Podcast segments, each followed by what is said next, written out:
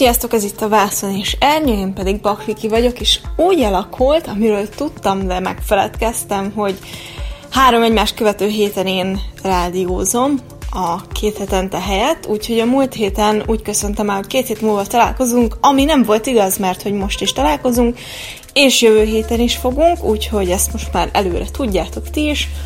Ebben az adásban ö, folytatom szintén a Jitz halottat, ez már a negyedik ö, fejezet lesz, és jövő héten viszont készülök valami kicsit interak- hát interaktívabb, én fogok nektek beszélni, de hogy így ö, kevésbé száraz, már amennyire száraznak lehet nevezni a Jitz halottat, akkor fogalmazunk inkább úgy, hogy olyan adással fog készülni, ami nem felolvasás lesz, hanem szól is valamiről, azon kívül, hogy folytatjuk a történetet.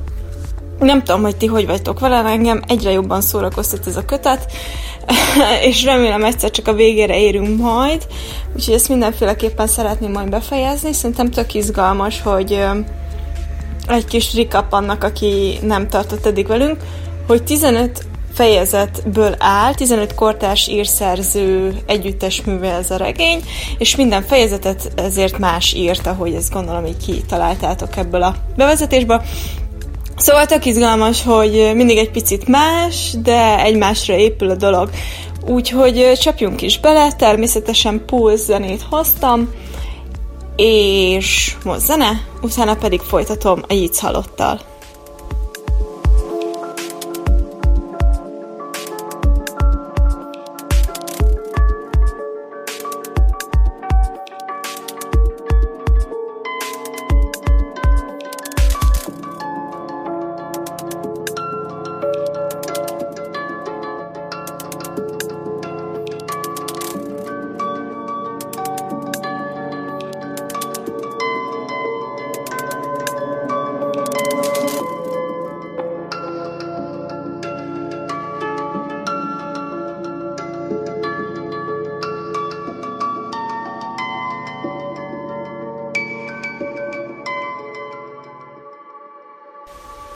Yates halott, negyedik fejezet, Gina Moxley.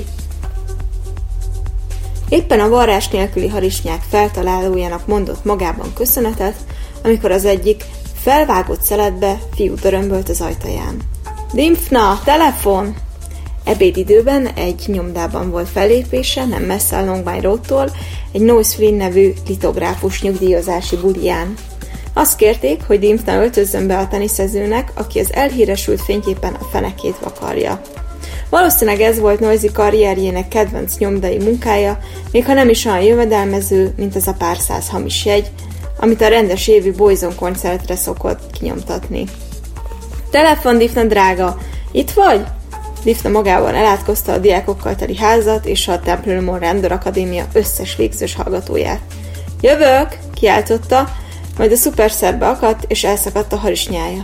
A francba! Az ifjú rendőrjelölt az ajtóban állva bámulta. A fiú hatalmas termetet tökéletesen betöltötte az ajtót. Ha hús lett volna, biztos, hogy az exportpiacra került volna. Tiffnál oldalazott mellette, és közben megnyomta a folyosói világítás kapcsolóját. Jézusom, Diffna, te jól néz? De jól nézel ki! Nyáladzott a bantri gyerek, ahogy a korlátra hajolva utána bámult.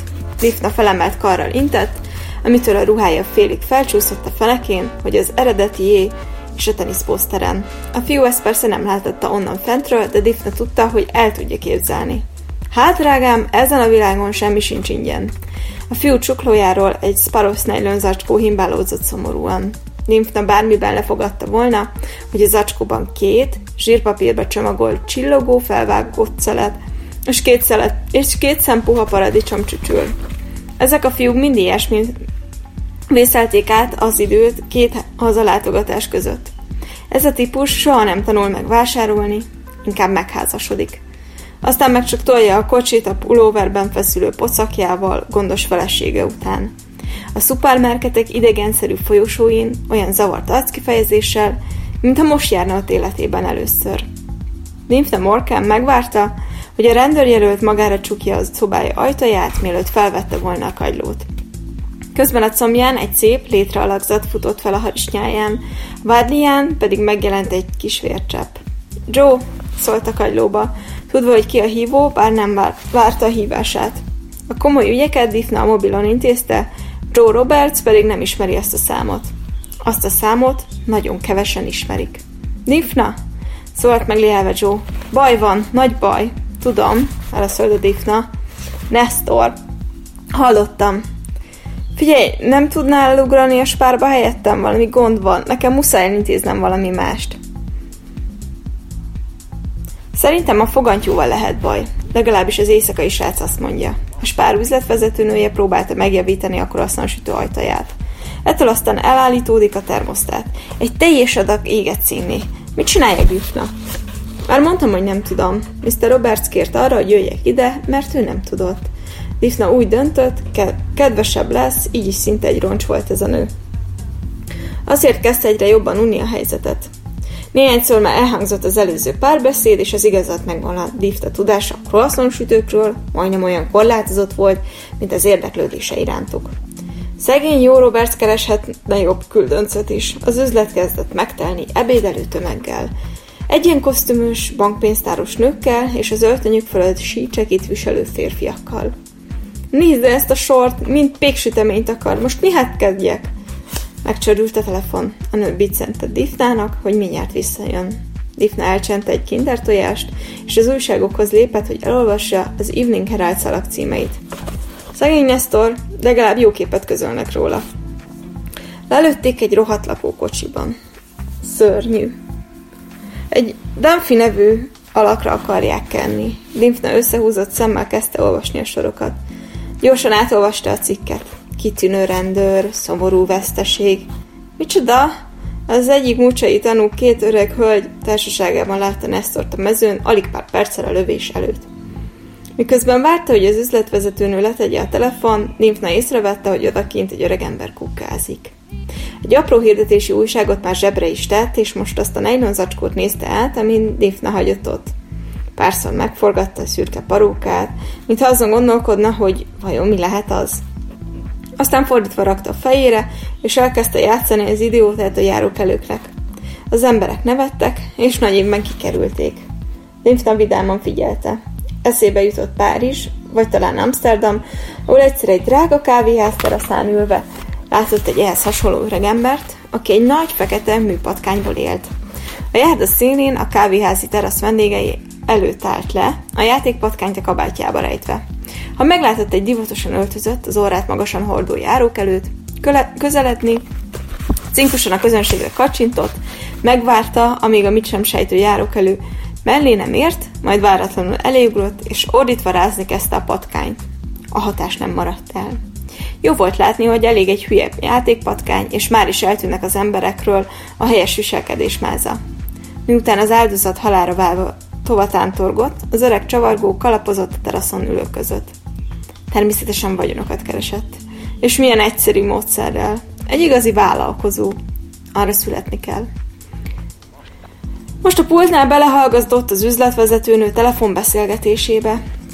Oké, okay, mondta a nő a kagylóba, hív vissza negyed óra múlva. Tudom, hogy szörnyű, Geri, Jézusom, negyed óra múlva beszélünk. Geri a Hayes volt Thursben, a keltes sportklub szülővárosában, ahol az általánál is kövérebbnek és oda nem illőnek szokta érezni magát.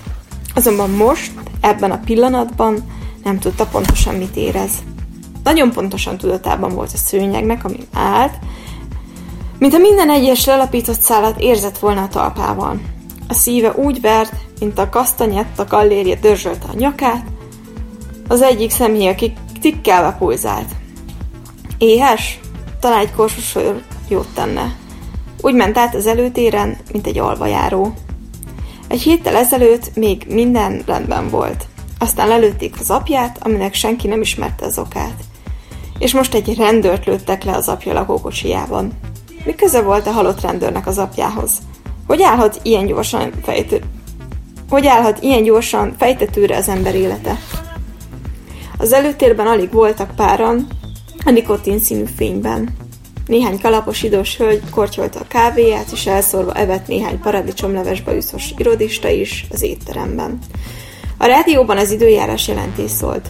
Napfényes idő, eltekintve szorványos zivataroktól, A bevetődő fénysugarakban táncoltak a pókhálók a bárpult fölött. A lassan haladó anticiklon enyhe szélükéseket hoz.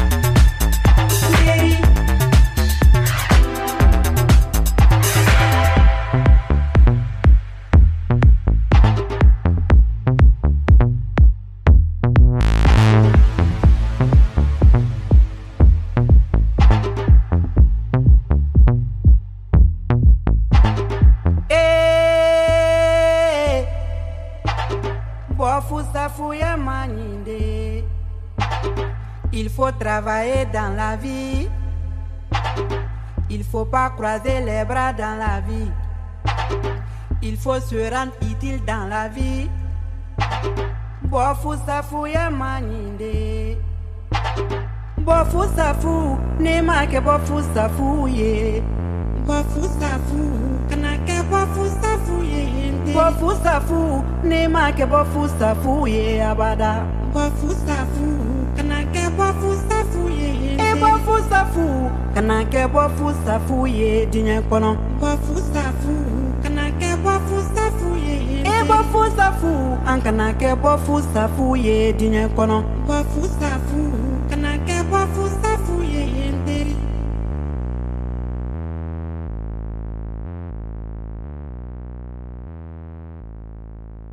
Molly Ivers, az üzletvezetőnő rúgta be a konyhában nyíló lengőajtót, a karján gőzölgő tányérokkal.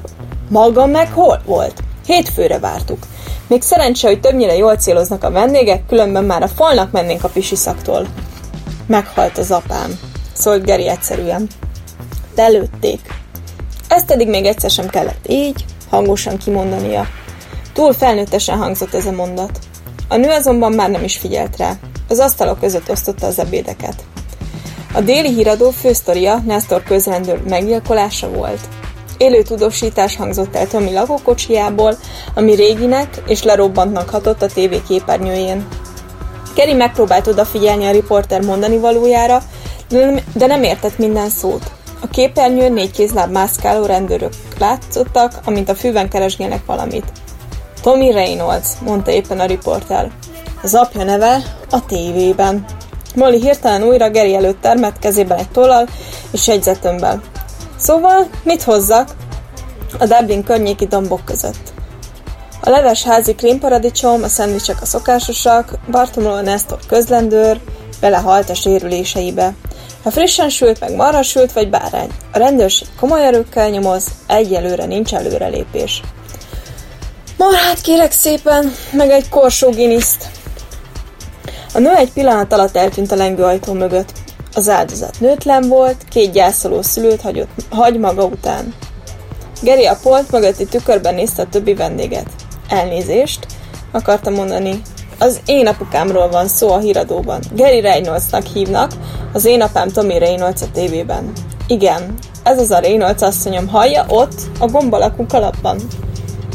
De senki, még csak rá sem nézett a képernyőre, mindenkit lefoglalt, hogy a rejtélyes eredetű pépet lapátolja szájába, elégedetten bólogatva, néha megtörölve a száját, nyugodtan a tudattól, hogy Törsz a világ közepe.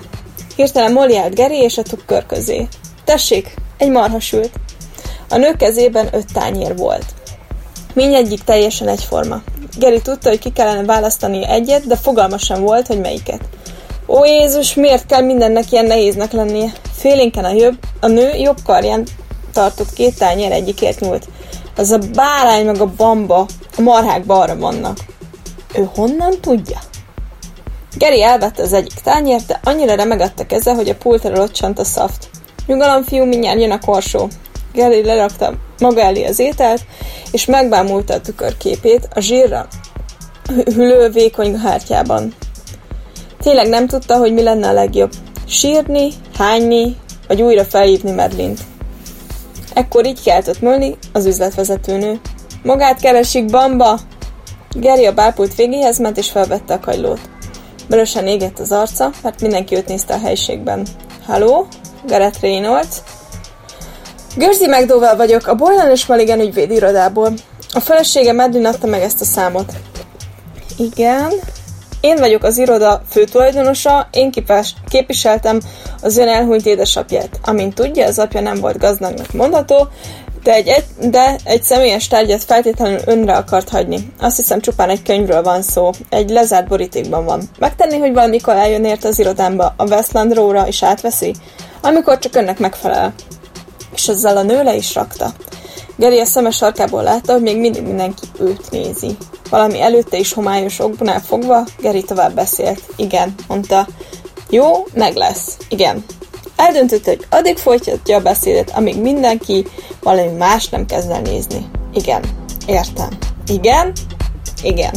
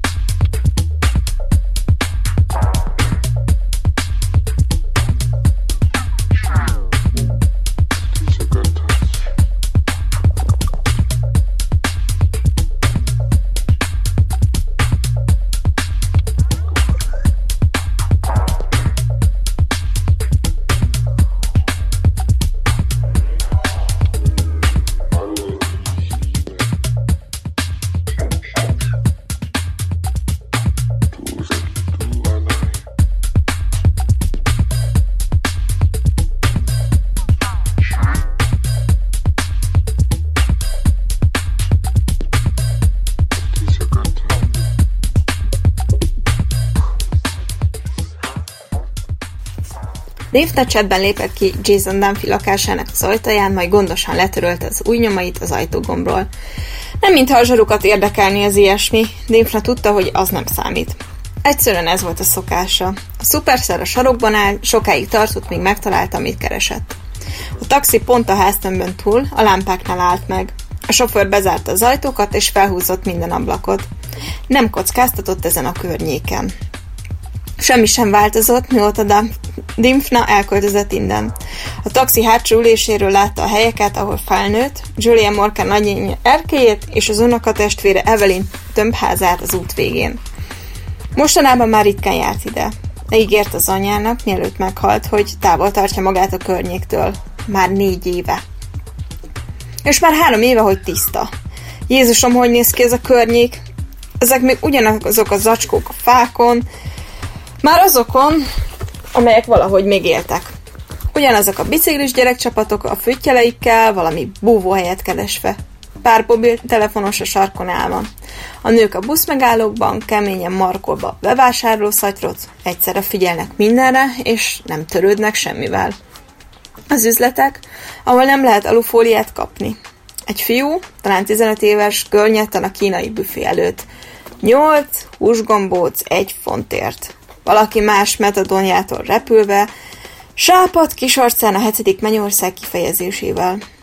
Beszédes kis műanyag tasakokat hord a szél. Egy alkohol ászott a szerencsétlen vásárol az italból trácsost kiadóblakánál.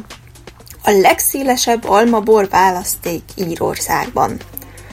A csatorna vagy a szószirkulál felé menjünk? kérdezte a tax- taxisofőr.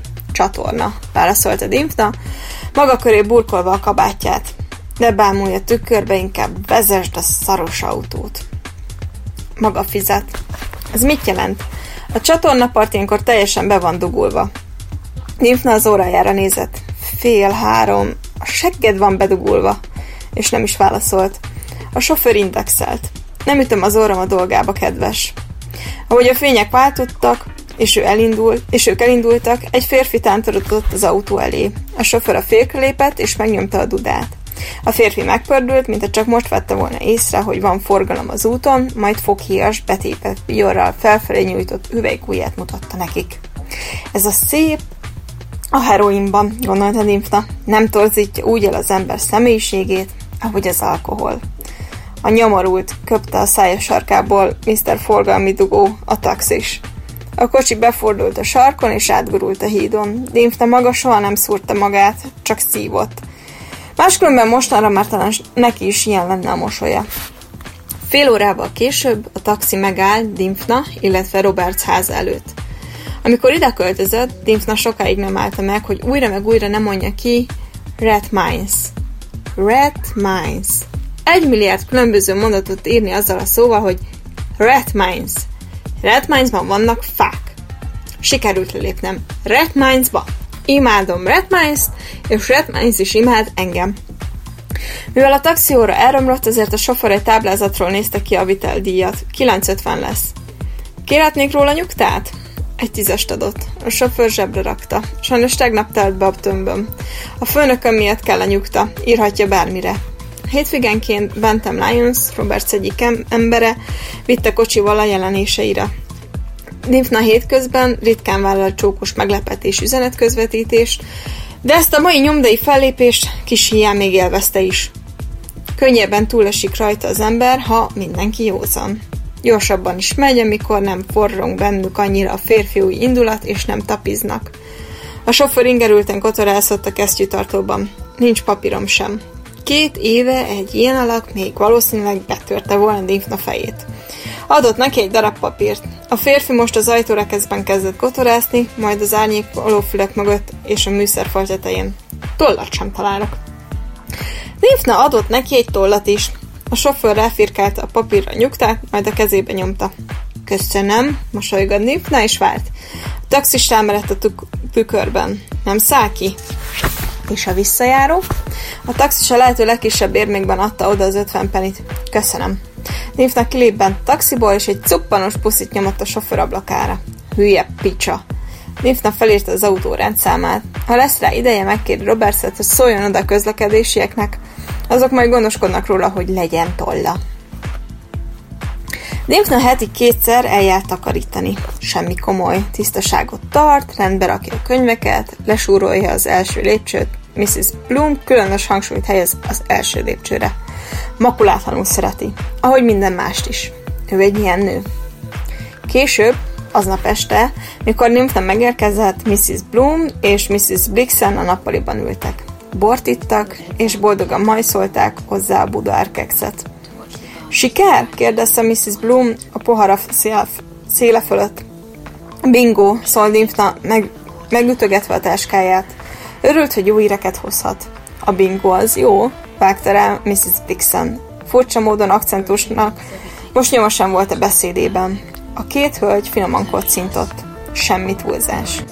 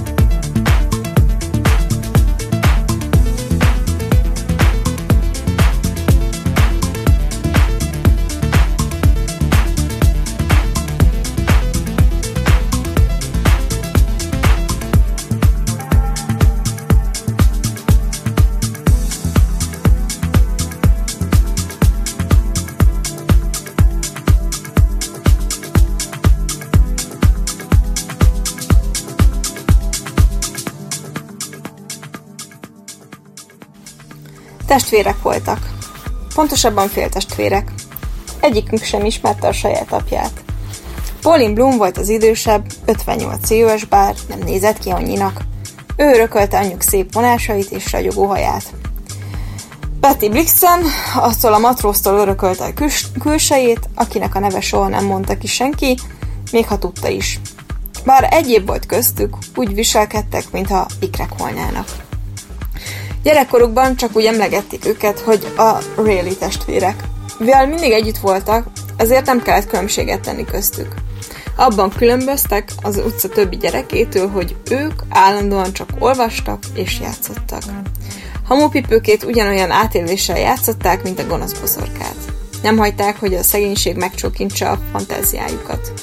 Tizenéves korukban belógtak minden filmre. Egyszer sem fizettek, és egyszer sem kapták el őket. Olyan ártatlan arcuk volt, mint két ma született báránynak. Kicsit később aztán egy testvérpárhoz, a Breslin testvérekhez mentek feleségből. Dennis lett Paulin párja, Joe pedig Bettyé. Vagy a házas élet, vagy a választottjuk nem illet hozzájuk. Nem mondtak sokat, ami azt illeti egy szót sem, csak egyszerűen összepakoltak, és hat hónappal az esküvőjük után elköltöztek ebbe a házba együtt. Azóta nem mozdultak ki sokat. A világ jött hozzájuk. Nymphna egy összehajtott barna borítékot vett elő a táskájából. A boríték két végén feljött a cellux. Mrs. Bloom elengedett egy rájelmző, félig korkató nevetést. Nagyon jó, mondta Mrs. Bixen, átvéve a borítékot. Óvatosan kinyitotta, majd gyorsan megnézte a tartalmát. Egyetlen, olcsó jegyzetömből származó papírlap, tele furcsa jelekkel. Ez minden? Egy lap? Igen, csak ennyit találtam. Biztos benne, lányom? Igen, Mrs. Bixen. Egészen biztos.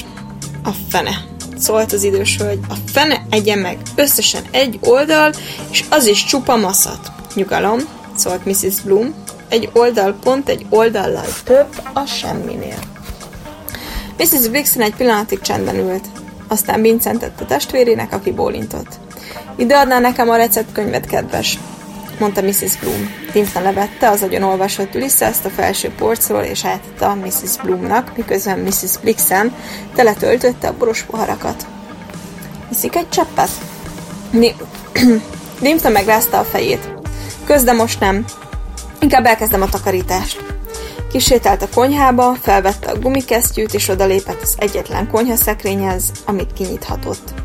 Senkinek nem volt annyi tisztítószere, mint Mrs. Bloomnak és Mrs. Bixennek. Imádták a hipót. Literszámra tartották, ahogy az ablaktisztítót, a toalettkacsát, a bútorviaszt, fémtisztítót, függönyfehérítőt, civacsokat, liamillató illatosító bombákat, súrolóoldatót, padlótisztító rongyokat, és mosogató keféket is szépen elrendezve, készen bármilyen piszokfész helyzetre. És pontosan hol volt? Kiáltott utána Mrs. Bloom. Pontosan ott, ahol mondták, hogy lesz, a Superstar őrlángja alatt. Hippo, keffe, lavor. Néztem visszament a nappaliba. Az igazat megvalva meglepődtem, hogy a Superstar még mindig ott van, mondta. Azt gondoltam volna, hogy a rendőrök elvitték mint bizonyítékot. Ó, igen, kuncogott Mrs. Bloom. Elintéztük, hogy ez az apró részlet kimenjen a fejükből. Úgy mond. Mrs. Bloom Dimfnára pillantott, és egy aprót kacsintott. Dublin kisváros. Roberts barátunk egy közös ismerősünknek adta el. Nevezhetjük üzleti partnernek is az illetőt. Ő adta tovább szegény Jasonnek. Az idős hölgy újra felkuncogott. Ez Roberts legnagyobb hibája, szólt Mrs. Pixen. Kicsinyes. Nem tehet róla? Ó, igen, mondta Mrs. Bloom. Kicsinyes és lendrián, de mindez nem zavart volna felennyire sem, ha legalább kitakarítottak volna maguk után. Betty egyetértően bólintott. Azt látnia kellett volna, Dimfna. Szörnyű, hogy... Milyen rumli volt ott. A három nő egymásra nézett, és egyszerre felnevettek. Mrs. Bloom kiöntötte a bor utolját a harmadik pohárba. Tessék, kedves, ne kéresse magát! Elvette a lavort, s a hipót Dimfnától. Mostantól nem kell ezzel foglalkozni a Dimfna kedves. Ma estétől más végzi a takarítást. Adunk magának egy kis előléptetést, hogy jobban kihasználjuk a képességeit. Ó, igen. Alapos és jól szervezett, mint mindig. Ez Mrs. Bloom. Nem mintha Nymphnának bármi kifogása lett volna a takarítás ellen, általában élvezettel végezte a munkát. De Mrs. Bloomnak igaza volt. A tanuló időszaknak vége. Eljött az ideje, hogy feljebb lépjen a szamár létrán. Amikor pár évvel korábban elkezdett Mrs. Bloomnak dolgozni, az idős hölgy alig adott neki annyi pénzt, ami fedezte a kiadásait. A többit egy takarékbetétszámlára utalta arra az időre, amikor már tud vele mit kezdeni. A takarékkönyvet Mrs. Bloom őrizte, Dimfnának fogalma sem volt, hogy mennyi pénze van. Megbízott Mrs. Bloomban. Nem volt más választása. Nem sokára elkezdte a csókos üzenetküldést, és beköltözött Roberts kiadószobájába, Red Mines-ban. Ez már a saját ötlete volt, mégpedig nem is rossz. Mrs. Bloom értékelte ezt a nettséget. Az egyik kis segítője, az egyik korrupt kiadó szobájában lakik. Gyönyörű, nem? Jó, az embernek van egy okos valakije a fontos helyeken, aki szemmel tartja a dolgokat. Robertsnek persze halvány fogalma sem volt mindenről, ő azt hitte, ő a főkakas a szemétdomban. Népne először a duty free üzletbe szállt be. Primitív meló volt, repkedni a Kanári-szigetekre, meg vissza cigivel, teri bőröndökkel. Akkoriban egész évben le volt barnulva, ami a hétvégi fellépéseknél is jól jött. Nymphna akkoriban ennek az időszaknak a vége felé esett egyszer vissza az unoka testvére, Michelle Conroy 17. születésnapi bulián. Mrs. Bloom már tudott róla, mikor Nymphna másnap megérkezett takarítani. Nem kertelt. Egy harapás minden kutyának engedélyezett. Az viszont egyértelműen leszögezte, hogy még egyszer nem fogja tolerálni. Nymphna nem tudta pontosan, hogy ez mit jelent, de megijedt annyira, hogy ne is legyen kíváncsi rá. Folytatta a munkát, és lassan elkezdte az amsterdami járatokat. Mindig, ha átment a vámon, a gumi patkányos emberre gondolt. Nyugi kislány, ne idegeskedj, ne hagyd, hogy megijesszenek. Mosolyog. Általában úgy socszott át a vámon, mintha kerekeken gurulna. Ügyesen játszott. Jó gyakorlás volt.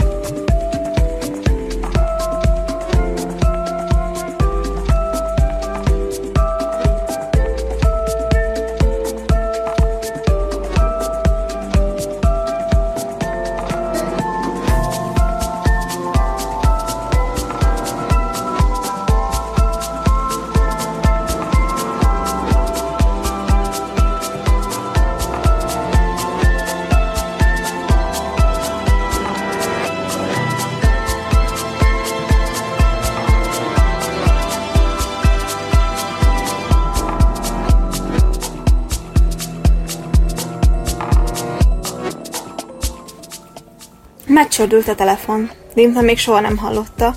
Azt sem tudta, merre lehet a készülék, bár a két hölgynek egyértelműen volt telefonja, hiszen őt is rendszeresen felhívták. Mrs. Bloom egy pillanatra visszatartotta a lélegzetét.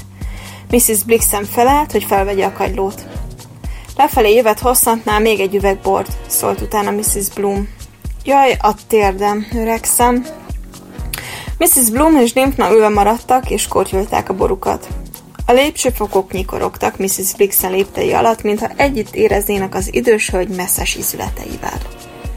A telefon biztosan az egyik fenti hálószobában van, gondolta Dimfna. Hallották, hogy Mrs. Blixen felveszi a kagylót. Halló?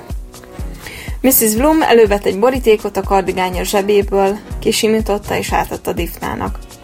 Egy apróság, köszönetképpen. Mi lehet az? Himpna eddig csak egy ajándékot kapott Mrs. Bloomtól, egy kasmír kabátot, frissen lopva a Brown Thomas üzletből. Teljesen ódivatú volt, de azért persze hordta. megtapogatta a borítékot.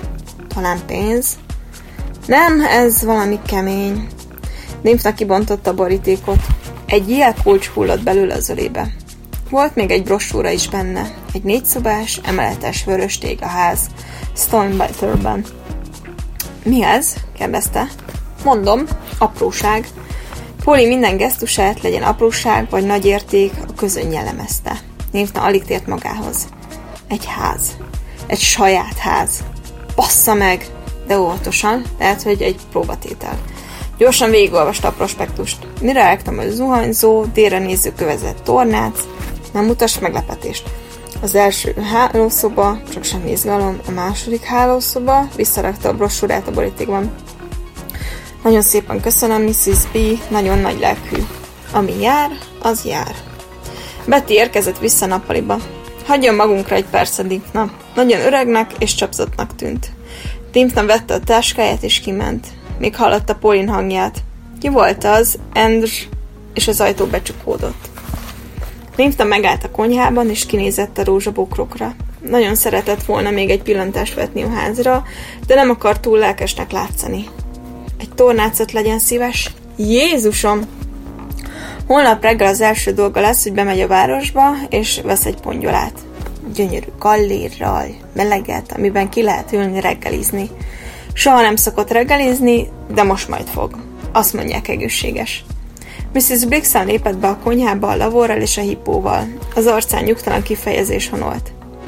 Megtenném mégis kedves. Az új kislány Sharon mégsem tudott eljönni. Most telefonált. Bátor lány, gondolta Dimfna, ahogy elvette a lavort. Nem mintha az asszonynak egy szavát is állítta volna. Biztosan nem Sharon telefonált. Semmi baj, Mrs. Blixen, örülök, hogy segítetek. Megtöltötte a lavort, a víz bugyogott. Ahhoz képest, hogy az első lépcső egy hete nem volt takarítva, is nézett ki olyan rosszul, de azért alaposan lesúrolta.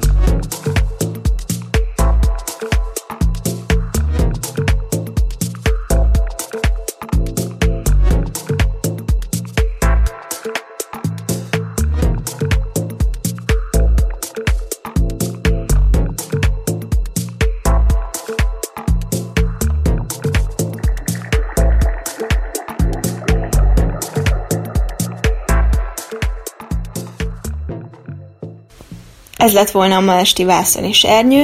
Jövő héten találkozunk, addig is legyen nagyon szép hetetek. Sziasztok!